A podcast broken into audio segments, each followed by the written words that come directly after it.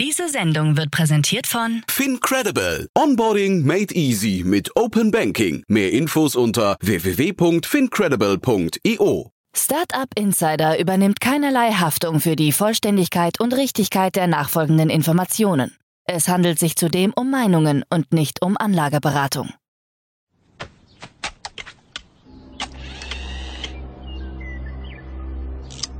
To infinity and beyond!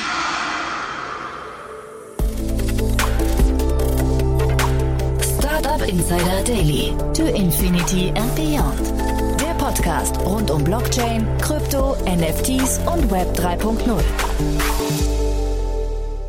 Herzlich willkommen zu To Infinity and Beyond, unser Podcast rund um die Themen Krypto, Blockchain, Web 3.0, DeFi, NFTs und alles, was die Wirtschaftswelt von morgen bestimmen könnte oder bestimmen wird. Ihr wisst ja, wir sprechen hier in verschiedensten Konstellationen mit äh, Experten genau aus diesen Bereichen, die sich da immer richtig tief reingraben, die also man kann fast sagen im Rabbit Hole zu Hause sind. Normalerweise sind diese Expertinnen und Experten Romina Bungert, Kerstin K. Eismann und Daniel Höpfner. Heute aber ein neuer Experte zu Gast. Wir begrüßen erstmals heute Janis Sokolov, der ich glaube sich von seiner Expertise wundervoll einreiht in die gerade genannten. Aber ich würde sagen, bevor ich jetzt zu viel erzähle, würde ich sagen, er stellt sich gleich selbst vor. Hier kommen Romina Bungert und Janik Sokolov und die neueste Folge von To Infinity and Beyond. Werbung. Hi, hier ist Nina, Content Managerin bei Startup Insider. Suchst du deine nächste große berufliche Herausforderung? Dann melde dich bei uns. Wir suchen aktiv nach neuen Teammitgliedern, die Startup Insider zum führenden Informationsmedium der deutschsprachigen Startup-Szene machen wollen. Aktuell suchen wir Sales Manager, Customer Success Manager, Finanzmanager sowie Werkstudenten in den Bereichen Sales, Product und Content. Aber auch wenn keine passende Stelle dabei ist, melde dich trotzdem bei uns. Wir suchen immer nach leidenschaftlichen Menschen, die mit Startup Insider Großes bewegen wollen. Also, um mehr zu erfahren und dich zu bewerben, geh jetzt ganz einfach auf startupinsider.de/slash insider. Startup Insider Daily. To Infinity and Beyond. Cool, ja, heute äh, in ganz neuer Besetzung mit einem neuen Gesicht oder einer neuen Stimme. Ähm, bei uns zu Gast Romina Bungert und Yannick Sokolov. Hallo, ihr beiden. Hallo Jan. Hallo Jan. Ja, toll. Also ähm, für die Hörerinnen und Hörer, äh, Yannick, du bist das neue Gesicht, die neue Stimme hier. Ähm, vielleicht musst du dich als erstes mal vorstellen, bevor wir zu Romina kommen, denn äh, Romina ist ja hier schon sag mal, der etablierte Stargast. Ja? Klar, sehr gerne. Erstmal vielen Dank, dass ich hier bei euch sein darf. Äh, ja, ich bin Yannick Sokolov. Ich arbeite seit äh, ca. 2016 in der Blockchain- und Kryptoindustrie, ähm, überwiegend auf der Infrastrukturseite, ähm, quasi Ethereum, Blockchain und, ähm, und aber auch die anderen Ökosysteme. Ähm, war zeitweilig als Gründer tätig und bin aktuell bei Chorus One, äh, einem Krypto-Infrastrukturanbieter, äh, wo ich für die Partner zuständig bin. Ähm, bei Chorus One betreuen wir die Infrastruktur von Blockchains, also verschiedene haben verschiedene Datencenter weltweit, wo wir, wo wir Validator Nodes laufen lassen. Ähm, und ich bin auch sonst noch ein bisschen als Angel Investor im Kryptobereich aktiv, auch hier überwiegend für Infrastrukturprojekte, da das so mein, mein Bread and Butter ist, wo ich mich, wo ich mich äh, gut mit auskenne. Ähm, ja, falls ich irgendwie äh, zu sehr ins Englische rutsche, äh, gerne Bescheid geben. Ich versuche mich aber sonst klar und deutlich auszudrücken, auszudrücken und freue mich, dass ich, dass ich hier bin. Ja, sehr cool. Und Romina, vielleicht noch ein paar Sätze zu dir nochmal trotzdem, ja? Ja, gerne nochmal ganz kurz. Romina Bungert, ähm, zuletzt CFO bei Centrifuge Network Foundation und seit 2017 beschäftige ich mich mit Digital Assets und tokenisierten Wertpapieren, also im Schwerpunkt. Mhm. Super, und ihr habt eine ganze Reihe an Themen mitgebracht. Es, also das ist ja das Tolle an diesem ganzen Format hier, finde ich. Es passiert so unglaublich viel und auch extrem vielschichtige Dinge. Ähm, Janik, ich glaube, das, das erste Thema kommt sogar von dir, ne? Genau, das ist richtig. Hier geht es um die, um die Firma Ledger, die ein, ein Update und ein neues Produkt vorgestellt hat, was zu relativ viel Kritik und Drama auch auf Crypto-Twitter geführt hat. Ähm, aber ja, es ist jede Woche tatsächlich ja so viel los, dass man, dass man damit ganze, ganze Seminare füllen kann äh, im Crypto-Space. Mhm, Crypto-Twitter finde ich einen coolen Ausdruck. Das ist, glaube ich, kann man schon sagen. Ne? Da, also jeder kennt jeden irgendwie da ein bisschen, ne? Ja, auf jeden Fall. Und es führt auch tatsächlich immer zu sehr interessanten Konversationen und Diskussionen, die mal mehr, mal weniger zielorientiert sind, würde ich sagen. Mhm. Und wenn du sagst, ja, Ledger, also mein Twitter mhm. war auch voll davon. Ja. diese Woche. Und sag mal, Ledger, vielleicht für die, die es nicht kennen, die es nicht einordnen können, vielleicht müssen wir da mit den Grundlagen sogar beginnen.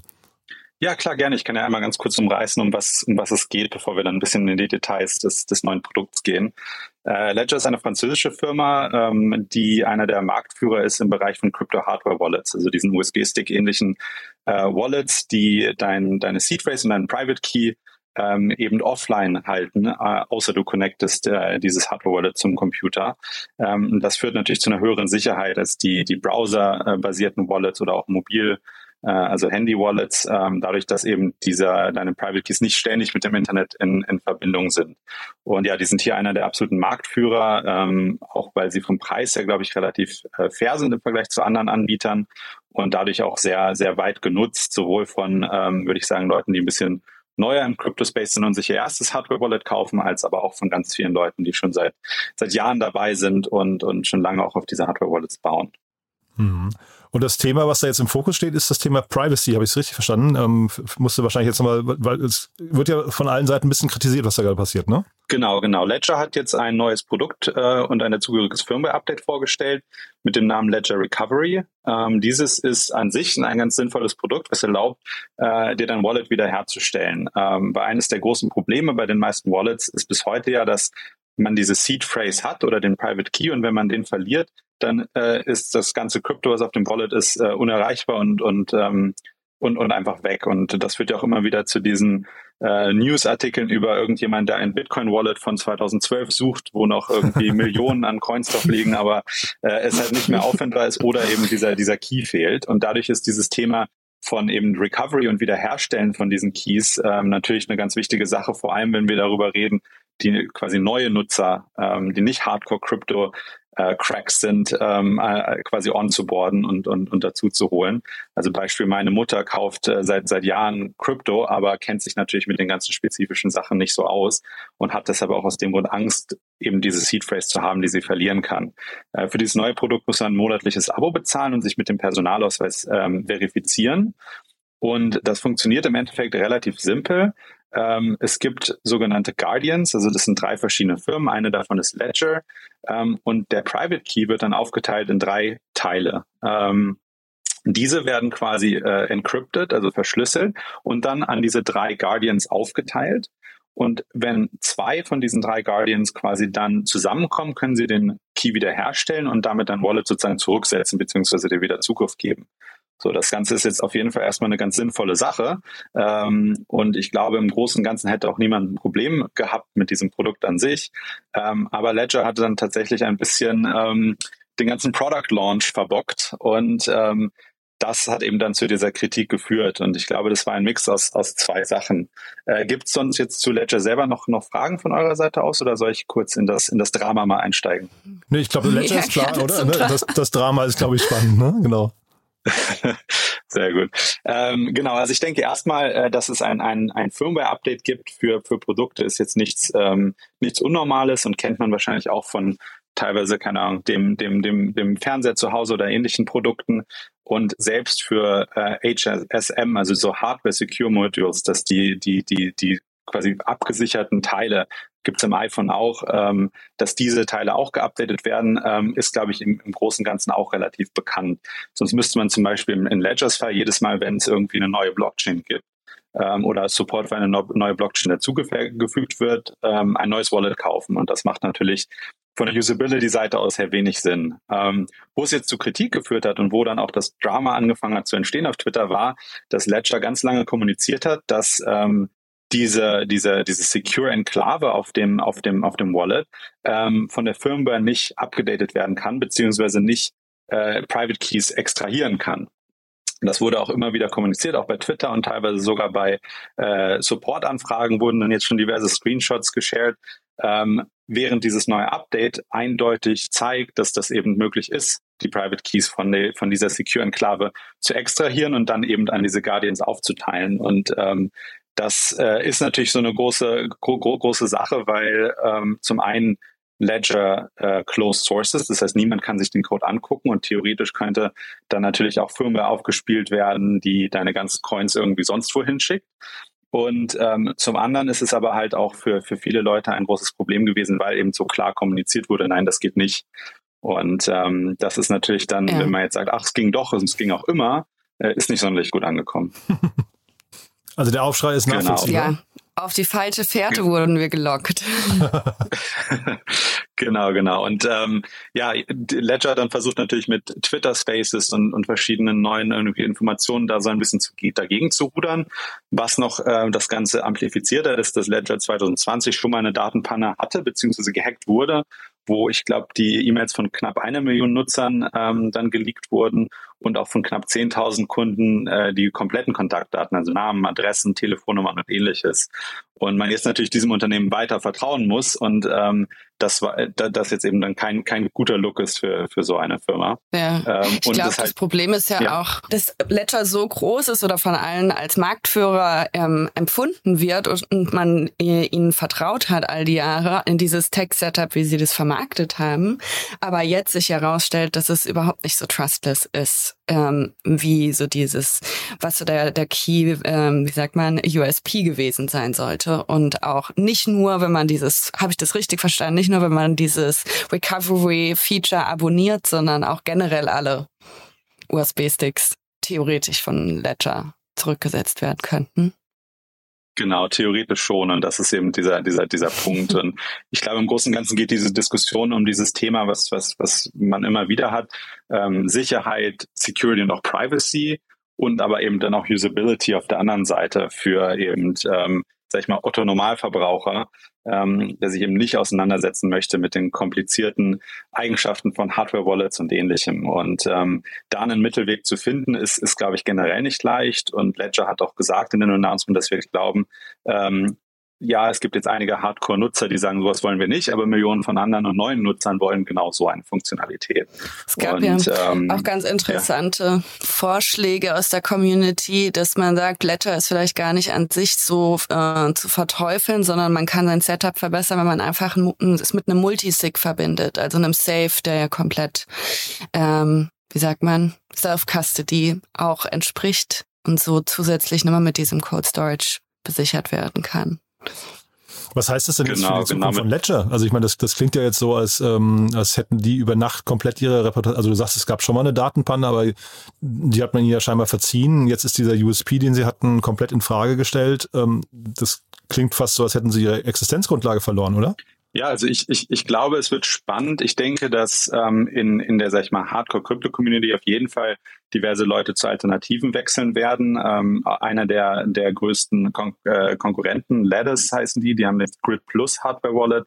Äh, die haben schon äh, direkt als Reaktion darauf äh, dann äh, bekannt gegeben, dass sie ihren Code open sourcen werden im, im dritten Quartal ähm, dieses diesen Jahres, glaube ich. Ähm, also ich denke, da wird es auf jeden Fall schon einige Leute geben, die der Firma nicht mehr vertrauen. Die große Frage ist halt, ob äh, neuere Nutzer eben sagen, hey, das ist aber eben ein Feature, was ich benutzen möchte und ähm, dass quasi das das dann wieder ausgleicht ähm, mit den mit den Nutzern, die sie verlieren werden. Aber es ist, glaube ich, noch ein bisschen früh zu sagen, in welche Richtung es da genau geht. Also es gibt nach wie vor sehr sehr viele. Ich sehe nach wie vor sehr sehr viele Threads, wo da diskutiert wird, ähm, was richtig ist. Und ja, es ist auch immer die Frage, was sind was sind denn die Alternativen zu einem zu einem Hardware Wallet? Es gibt natürlich die zentralen äh, Optionen wie, wie Coinbase und Binance und Co. Aber da haben wir ja auch gesehen schon mit FTX und anderen äh, äh, Celsius und anderen Firmen, dass das eben auch, da muss man den Firmen auch vertrauen, es kann auch schief gehen. Ähm, es gibt auch weitere Technologien, die wie Multi-Party Computation Wallets, wo dieses System, was Ledger quasi macht, von Anfang an äh, im Wallet drin ist, sodass quasi gar nicht erst dieses, diese, diese, dieser Secret Key äh, kreiert wird, sondern von Anfang an es nur mehrere Teile gibt. Oder eben, dass man sowas wie, wie mit einem Multi-Signature Wallet macht, wie dem Safe, was Romina gerade angesprochen hat. Ähm, ich glaube, es ist noch ein bisschen früh, da, da wirklich, wirklich zu sagen, in welche Richtung es geht, aber ich denke, in der, äh, in der Crypto-Community selbst ähm, ist auf jeden Fall einiges kaputt gegangen, was, was Ledger angeht. Hm. Spannend, ne? Ähm, also, aber wenn du sagst, es ist alternativlos so ein bisschen auch, ähm, dann, dann könnte es ja sein, sie kommen trotzdem im blauen Auge irgendwie davon, ne?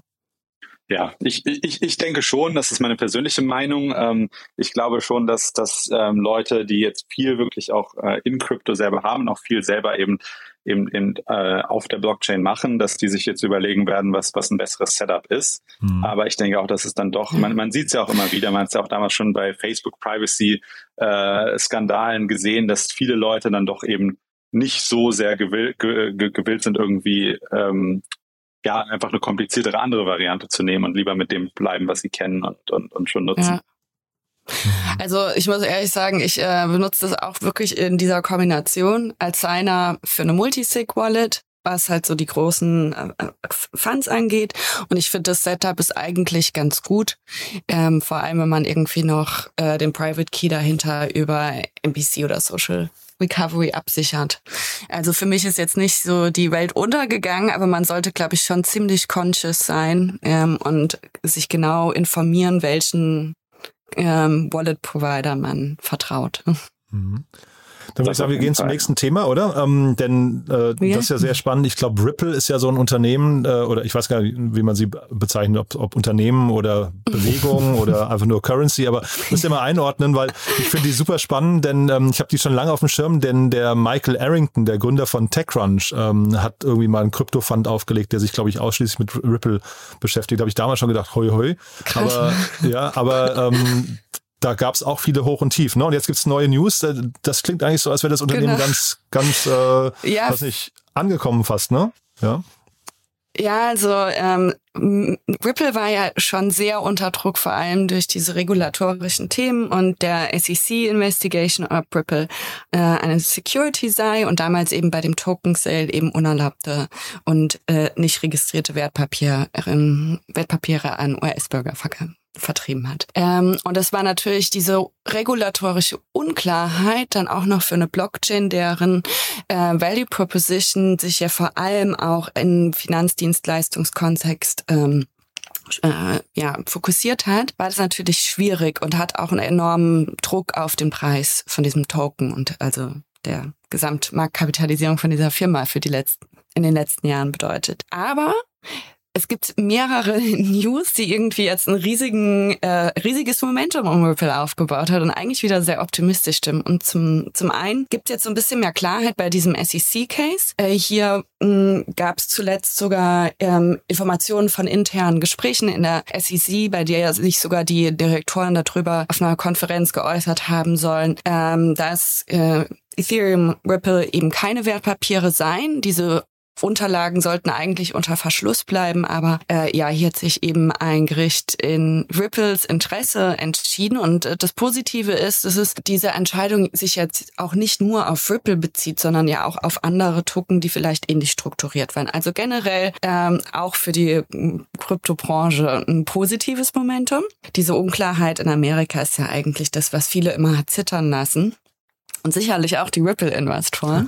und jetzt diese Woche kamen zwei ziemlich äh, coole News raus. Zum einen hat Ripple den Schweizer Custody-Player Metaco für sagenhafte 250 Millionen in einem Cash-for-Equity-Deal gekauft. Ähm, und also dieser Custody Player hat auch tatsächlich bei den ganz großen Banken, wie zum Beispiel, wenn ich jetzt nichts Falsches sage, bei der äh, BNP ähm, und auch bei, äh, ich glaube, der deutschen Sparkasse beziehungsweise der DK auch für die also die Implementation der Ver der Kryptoverwahrung ähm, ja übernommen.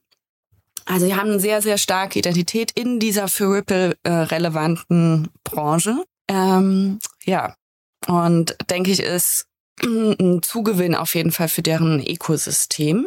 Und das zweite Spannende war, dass sie auch, und das finde ich eigentlich ziemlich exotisch, eine CBDC-Plattform anbieten. Also ähm, Zentralbanken oder anderen Finanzdienstleistern ähm, die Möglichkeit anbieten, eine äh, Digital Currency ähm, zu minden, distribuieren, zu redeemen und auch Token-Burning-Features abdecken. Also äh, interessante Value Proposition, weil das bedeutet ja auch, dass man eigentlich nicht so optimistisch ist, dass Zentralbanken das selbst ausgeliefert bekommen. Das ist für mich so ein kleiner, ja, ähm, so die Ironie daran. Äh, und sowohl Wholesale wie auch Retail CBDCs, also für Interbanken, Transaktionen, aber eben auch für was den, Verbra den äh, privaten Verbraucher angeht, eben bedienen würden. Und was hier aber leider mh, aus meiner Sicht auch ein Manko ist, dass äh, das Ganze auf einer Permission Ledger abgebildet wird. Äh, das Ganze ist ein Hongkonger Pilot mit der Hongkonger äh, Monetary Authority.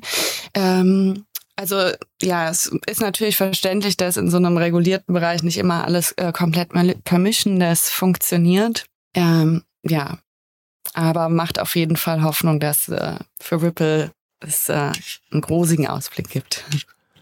Und hast einen Befreiungsschlag gefühlt für Ripple diese Woche. Ne? ja, aber vielleicht nochmal genau. einen Schritt oben drüber. Äh, Ripple, wie würdet ihr den einordnen? Also wer, wer steckt denn wirklich jetzt dahinter und wer kämpft denn da jetzt eigentlich auch gerade? Also wer, wer schlägt denn diese Schlacht und wer akquiriert da eigentlich? Mm, da also bin ich gar nicht so genau informiert, wie viel von den ursprünglichen äh, Gründern oder Mitarbeitern noch dabei sind. Aber ähm, sicherlich werden auch die Investoren von Ripple, die damals eben auch bei dem Token Sale dabei waren, äh, oder diese Funds, wie du sie erwähnt hast, der auch ein großes Interesse haben in der Lobbyarbeit, auch sie zu mhm. unterstützen. Mhm. Ja, ich, ich, ich blicke bei manchen Kryptowährungen nie so durch, ob das dann eben schon so Bewegungen sind, die total demokratisch organisiert sind oder ob es eben noch diesen einen Gründer gibt, ne? Ähm, oder, oder ein Gründungsteam. Deswegen frage ich nur, wer das hier, wer das hier vorantreibt. Ja. Aber Ripple ist hm, generell ja, sehr aktiv. Ich glaube, die sind ne? nicht komplett dezentral. Ja. Nee, weil die sind, also, mit, also nee, das war auch lange eins der, der, der Schwierigkeiten, mit der Ripple äh, zu kämpfen hatte, dass es eben relativ zentral ja aufgestellt war und auch viel Revenue erzielt hat, indem sie einfach ihren Token verkauft haben. Ähm, das war, glaube ich, auch mal der Ansatzpunkt mhm. für die für die SEC. Und ähm, seitdem die dann Rechtsstreitigkeiten sind, hat sich, glaube ich, nicht viel getan, ähm, was Ripple selber angeht, also was die Struktur angeht. Ähm, aber ich bin da jetzt auch nicht der absolute Experte. Mhm. Und wenn sie aber jetzt diese Rechtsstreitigkeiten hinter sich haben und jetzt scheinbar die, dieses Investment spricht ja auch schon eine gewisse Sprache, ähm, könnte es nach vorne raus eigentlich, also es ist jetzt kein Investment-Device, ne, aber es könnte sein, die erholen sich jetzt ganz gut, ne?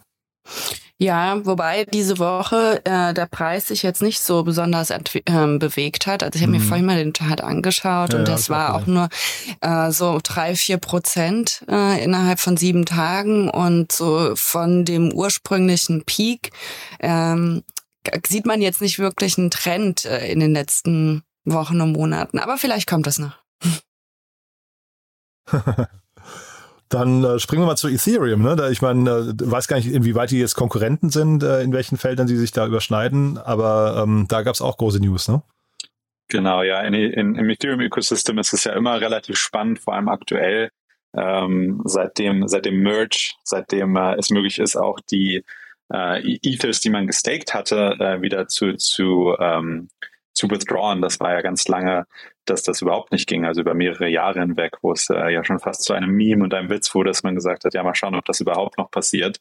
Äh, tatsächlich gab es die Woche über jetzt zwei äh, relativ große Sachen. Ähm, das erste äh, bezieht sich auf die Blockchain an sich. Ähm, da gab es letzte Woche Donnerstag ganz kurz, aber dann vor allem Freitagabend, also am 12.05., ähm, über eine Stunde lang das äh, Problem, dass die Blockchain nicht finalisiert hat, also keine Endgültigkeit erreicht hat. Ähm, das, davon hat man jetzt als Nutzer erstmal gar nicht so viel gemerkt. Äh, das hätte aber auch ganz schnell, wenn das noch weitergegangen äh, wäre, nach hinten losgehen können und tatsächlich äh, relativ großen, zu relativ großen Schwierigkeiten geführt. Ähm, das ganze Thema ist relativ technisch, aber ich versuche einfach mal, das so einfach wie möglich zu erklären, was da passiert ist. Mhm. Ähm, im Endeffekt besteht Ethereum ja aus einem Netzwerk an, an, an Knotenpunkten, an den sogenannten Nodes. Ähm, diese werden von, von Validatoren ähm, betrieben, so wie der Firma, für die ich arbeite. Und ähm, diese Nodes haben, äh, sind quasi im Endeffekt ja auch Computer, die eine Ethereum Client Software laufen lassen. Dieser Client ist im Endeffekt einfach eine Implementation von Ethereum, ähm, welcher neue Daten, also Transaktionen, die reinkommen, verifiziert äh, und gegen die Regeln der Blockchain, also gegen die Ethereum-Regeln checkt. Äh, wenn das wenn das korrekt ist und alles funktioniert, ähm, dann werden diese ganzen Transaktionen eben in einen Block gesteckt und der wird dann zur Blockchain hinzugefügt. Da kommt ja auch der Name her.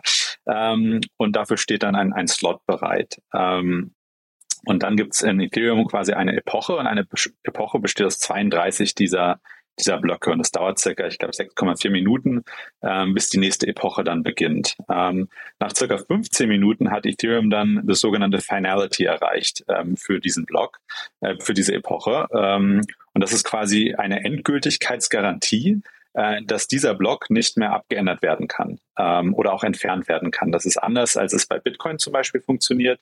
Ähm, es nennt sich Single Slot Finality ähm, und ist eben ein Konzept, was jetzt für Ethereum speziell gilt und ich glaube auch nur bei Ethereum angewandt wird.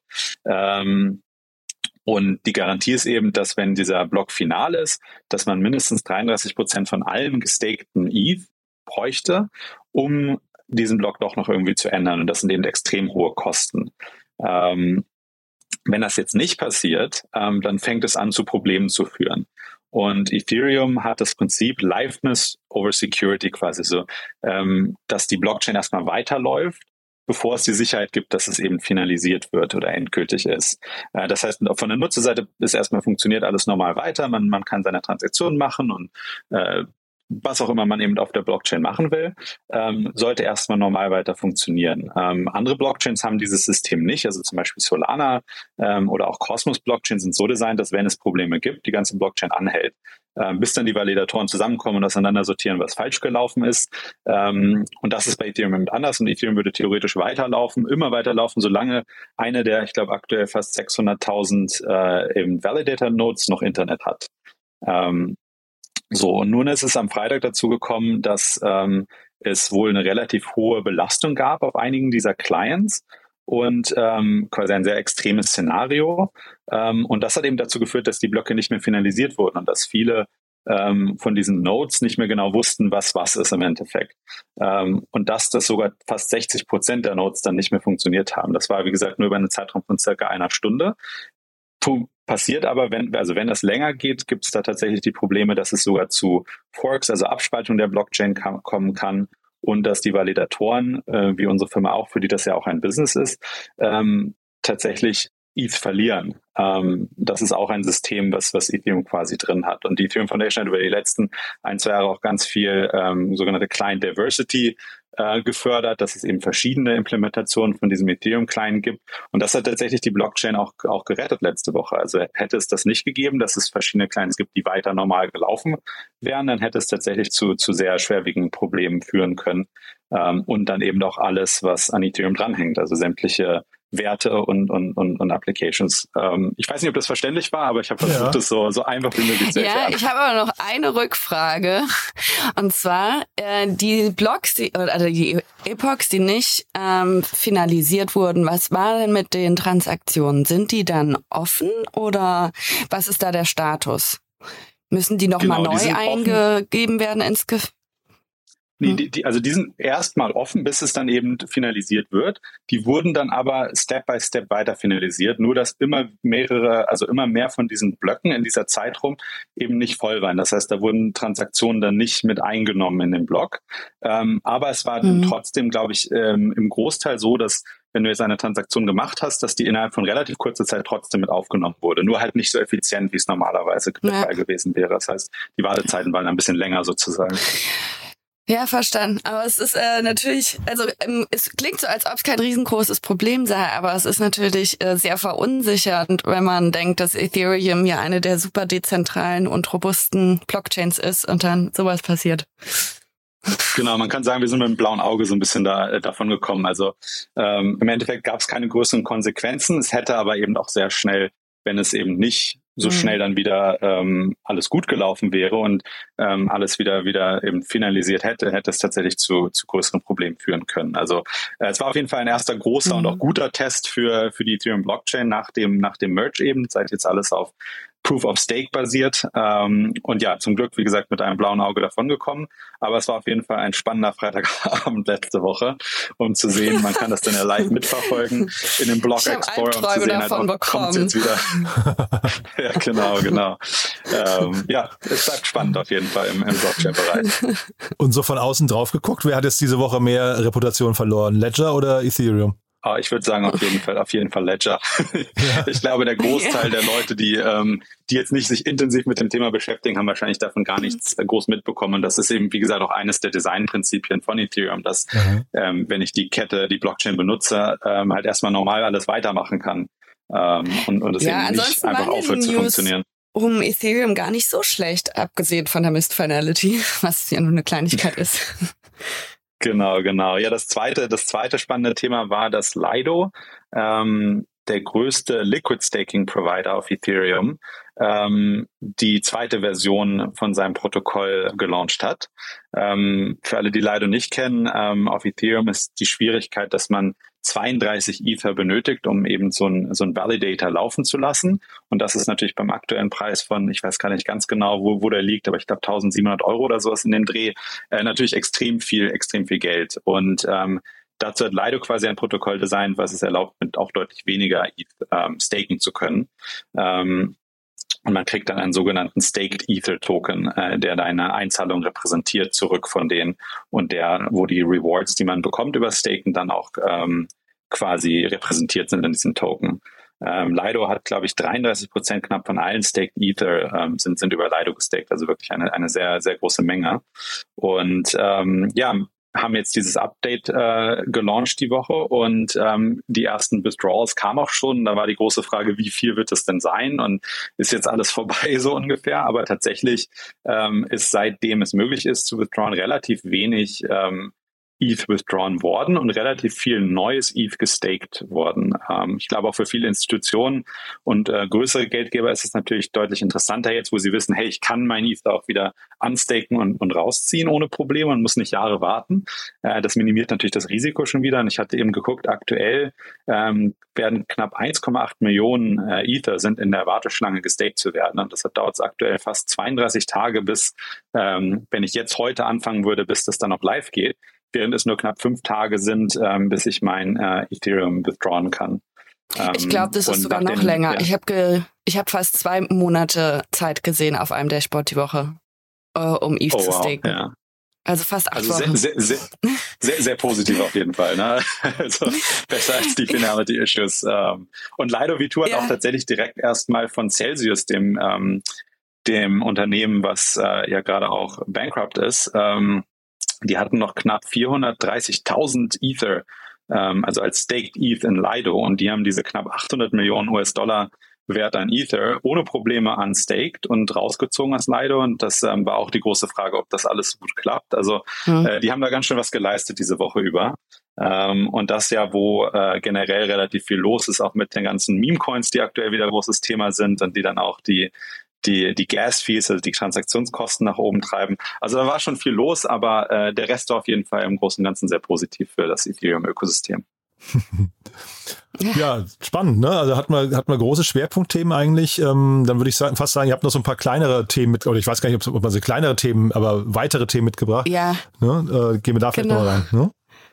Ja, nach der ereignisreichen Woche. Es gab auch so ein paar kleinere News, auf die wir jetzt äh, gar nicht, oder auf die wir auch schon in Vorepisoden ein bisschen tiefer eingegangen sind. Zum einen ähm, zum Thema Mika.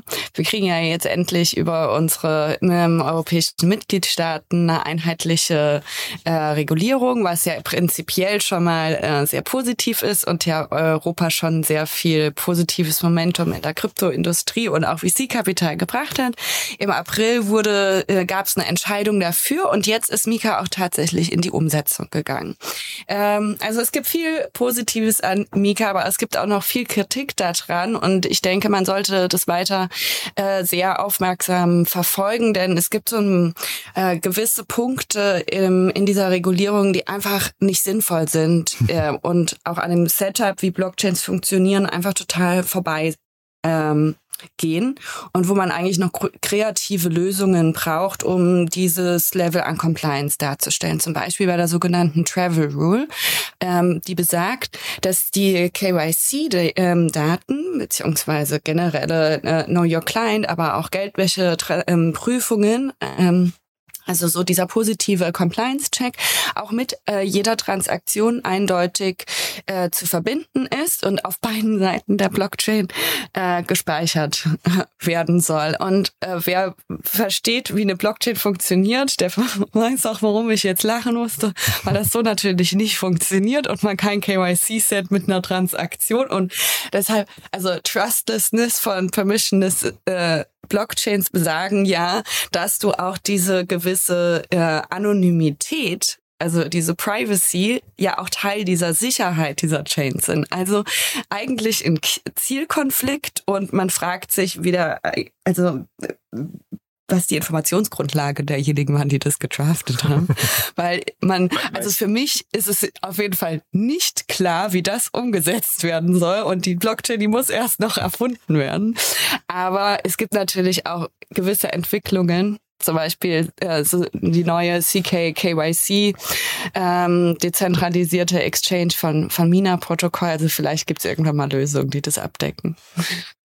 Wisst, ihr, wo mich das ganze Thema erinnert? Mich ein bisschen, als die äh, DSGVO kam, ähm, wo dann die erste Idee war, ja, es ist ja wichtig, dass wenn es eine Blockchain gibt, dass man die Daten auch wieder löschen kann, wenn der DSGVO-Antrag äh, kommt. Dann gesagt, ja, das ist leider nicht so wirklich, wie Blockchains funktionieren, beziehungsweise das ist das genaue Gegenteil davon. Äh, das erinnert natürlich ein bisschen an, an, ja. an die Diskussion, die es damals auch schon gab. Ja, das war auch herrlich. Und in dem Zusammenhang auch, dass ähm, die Blockchain die IP-Daten nicht speichern soll, weil das auch nicht DSGVO-compliant ist. Also sind manchmal sehr amüsante Äußerungen. Und wie geht's jetzt da weiter? Was ist euer ja. Tipp, also eure Prognose?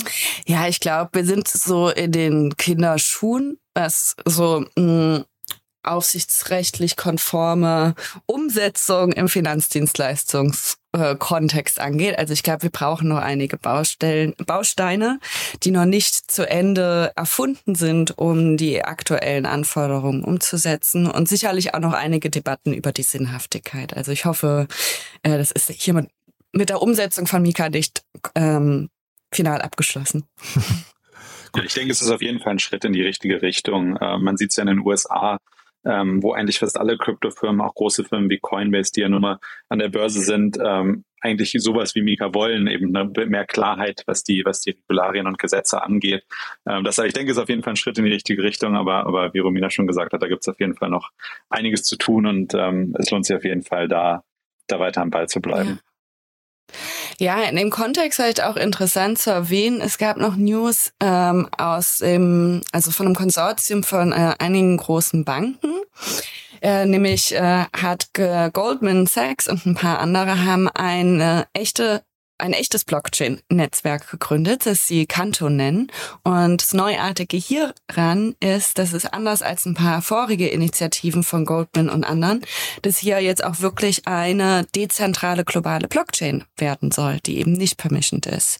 Also hier hm, finde ich es schon relativ äh, wegweisend, dass jetzt die regulierten Institute ähm, aber auch zum Beispiel Player wie die CBOE äh, hier so ein Netzwerk mit aufbauen ähm, so dass es da vielleicht schon noch einige Lösungen gibt, die dann auch von den Aufsichten akzeptiert werden, die eine höhere Dezentralisierung und Trustlessness ermöglichen. Und, und was ja, ja, auch als Gründe von denen angeführt wurden, dass sie im Finanzdienstleistungskonzept so viel äh, größere Effizienzgewinne äh, und auch besseres Risikomanagement erlauben. Also hoffen wir, dass es, also ich hoffe zumindest, dass es die Aufsichten überzeugen wird. Ja, das ist ja auch auf jeden Fall das Spannende daran, dass ähm, wir ja sehen, dass diese großen Institute eben doch das Interesse an der Technologie nach wie vor haben und eben schauen, wie können, wie, wie können wir die benutzen, wie können wir Blockchains äh, für, für, für uns am besten ähm, benutzen und, und, und anwenden. Und äh, das geht manchmal so ein bisschen unter bei den ganzen dann doch teilweise sehr, sehr reißerischen Headlines auch, ähm, um eben sowas wie Meme-Coins oder ähnliches oder die, oder die Hacks, die ja dann doch teilweise immer wieder mal äh, leider Gottes passieren, ähm, ist es doch spannend zu sehen, dass eben große Institute wie in Goldman Sachs ähm, doch auf die Technologie setzen und gucken, was da möglich ist. Mhm. Ja. Aber, aber ich glaube, wir hatten hier schon mehrfach besprochen, auch ohne die großen Banken geht's dann auch nicht. Ne? Also wenn die sich dagegen stellen, das kann halt hinterher zu, zu jahrelangen Konflikten führen eigentlich. Ne? Ja, wir haben auch eine starke Lobby. Ja. ja, auf jeden Fall. Gut, dann würde ich sagen, das war doch eigentlich fast ein schöner Ausblick. Ne? Da ist viel Hoffnung. ähm, die Skandale machen einen Haken dran, habe ich äh, gehört. Ledger behalten wir im Blick. Ja, Ethereum habe ich verstanden, ist nicht so dramatisch, wie es klang. Ne? Da wart ihr jetzt trotzdem äh, äh, weiterhin relativ zuversichtlich, dass es an optimistisch, an der, ja. ja. optimistisch, ne? dass es gar nichts ändert an der an der, sag mal, äh, an dem Sentiment gegenüber äh, Ethereum, oder?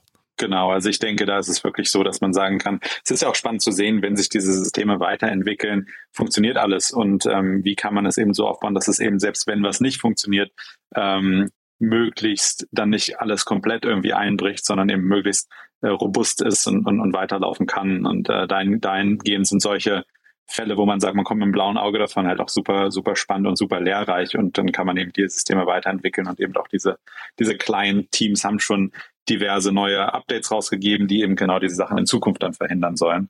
Ähm, genau, deshalb, ich denke auf jeden Fall alles, was Ethereum angeht, relativ positiv.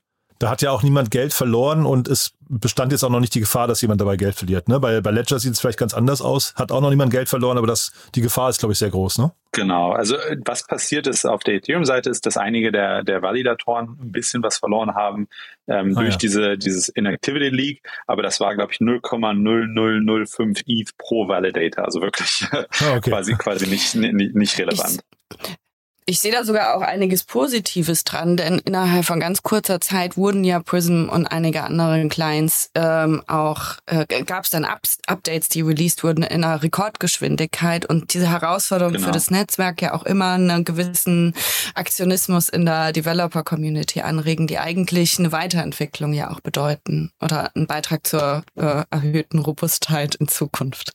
Hm. Und äh, Ripple vielleicht nochmal abschließend, das klingt jetzt so, als hätten die zumindest mal irgendwie einen wichtigen Meilenstein geschafft, also so, als wären sie aus dem Gröbsten raus. Ne? Das werden wir vielleicht in der Zukunft auch noch weitere positive Neuigkeiten hören. Ja, so wie der Phönix aus der Asche, so hat ja. sich das ein bisschen angefühlt. Cool. Ja, dann sage ich danke ihr beiden. Das war eine tolle Session. Ja, hat großen Spaß gemacht, schöne Themen und ja, ich freue mich aufs nächste Mal. Ja, Vielen danke, Dank. Jan. Bis bald. Schönes Wochenende euch. Ne? Bis dann.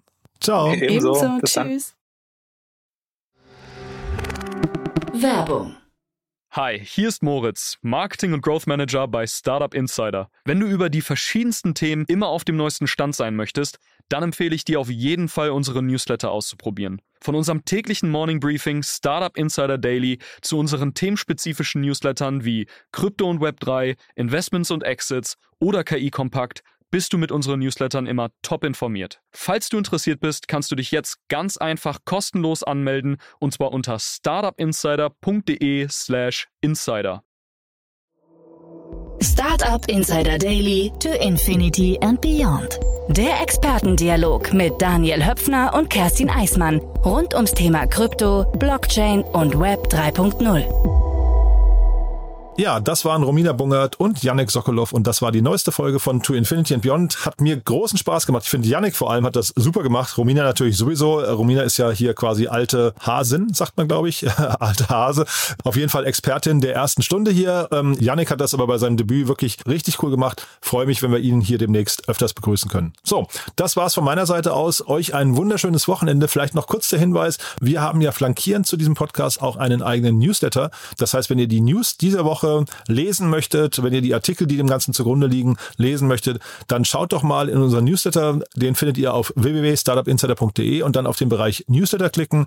Kostet nichts, kann man jederzeit wieder deabonnieren. Deswegen einfach mal reinschauen, einfach mal reinlesen. Ist, glaube ich, ein wertvoller Begleiter zu diesem Podcast hier. Ja, und ansonsten kurz der Hinweis aufs Wochenende. Morgen unser Vinia Talk mit Studentenfutter. Ein toller Podcast, der von Hamburger Studenten seit mehreren Jahren schon äh, betrieben wird. Auch in verschiedensten Konstellationen. Äh, wirklich ein sehr, sehr spannender Podcast mit über über 100 Folgen und großartigen Gästen, wirklich das Who is Who der Wirtschaft oder auch drüber hinaus. Und am Sonntag dann Startup Insider Read Only, unser Bücherpodcast, in dem man liebe Kollegin Annalena Kümpel Autorinnen und Autoren begrüßt, die Bücher vorstellen, die sie geschrieben haben, die sich an die Startup-Szene richten, an Unternehmerinnen und Unternehmer richten oder die eben von Unternehmerinnen und Unternehmern geschrieben wurden. Ja, das war's von meiner Seite aus. Euch äh, entweder ein schönes Wochenende oder vielleicht bis morgen zum Media Talk. Aber falls nicht bis dahin, dann bis Montag. Ciao, ciao.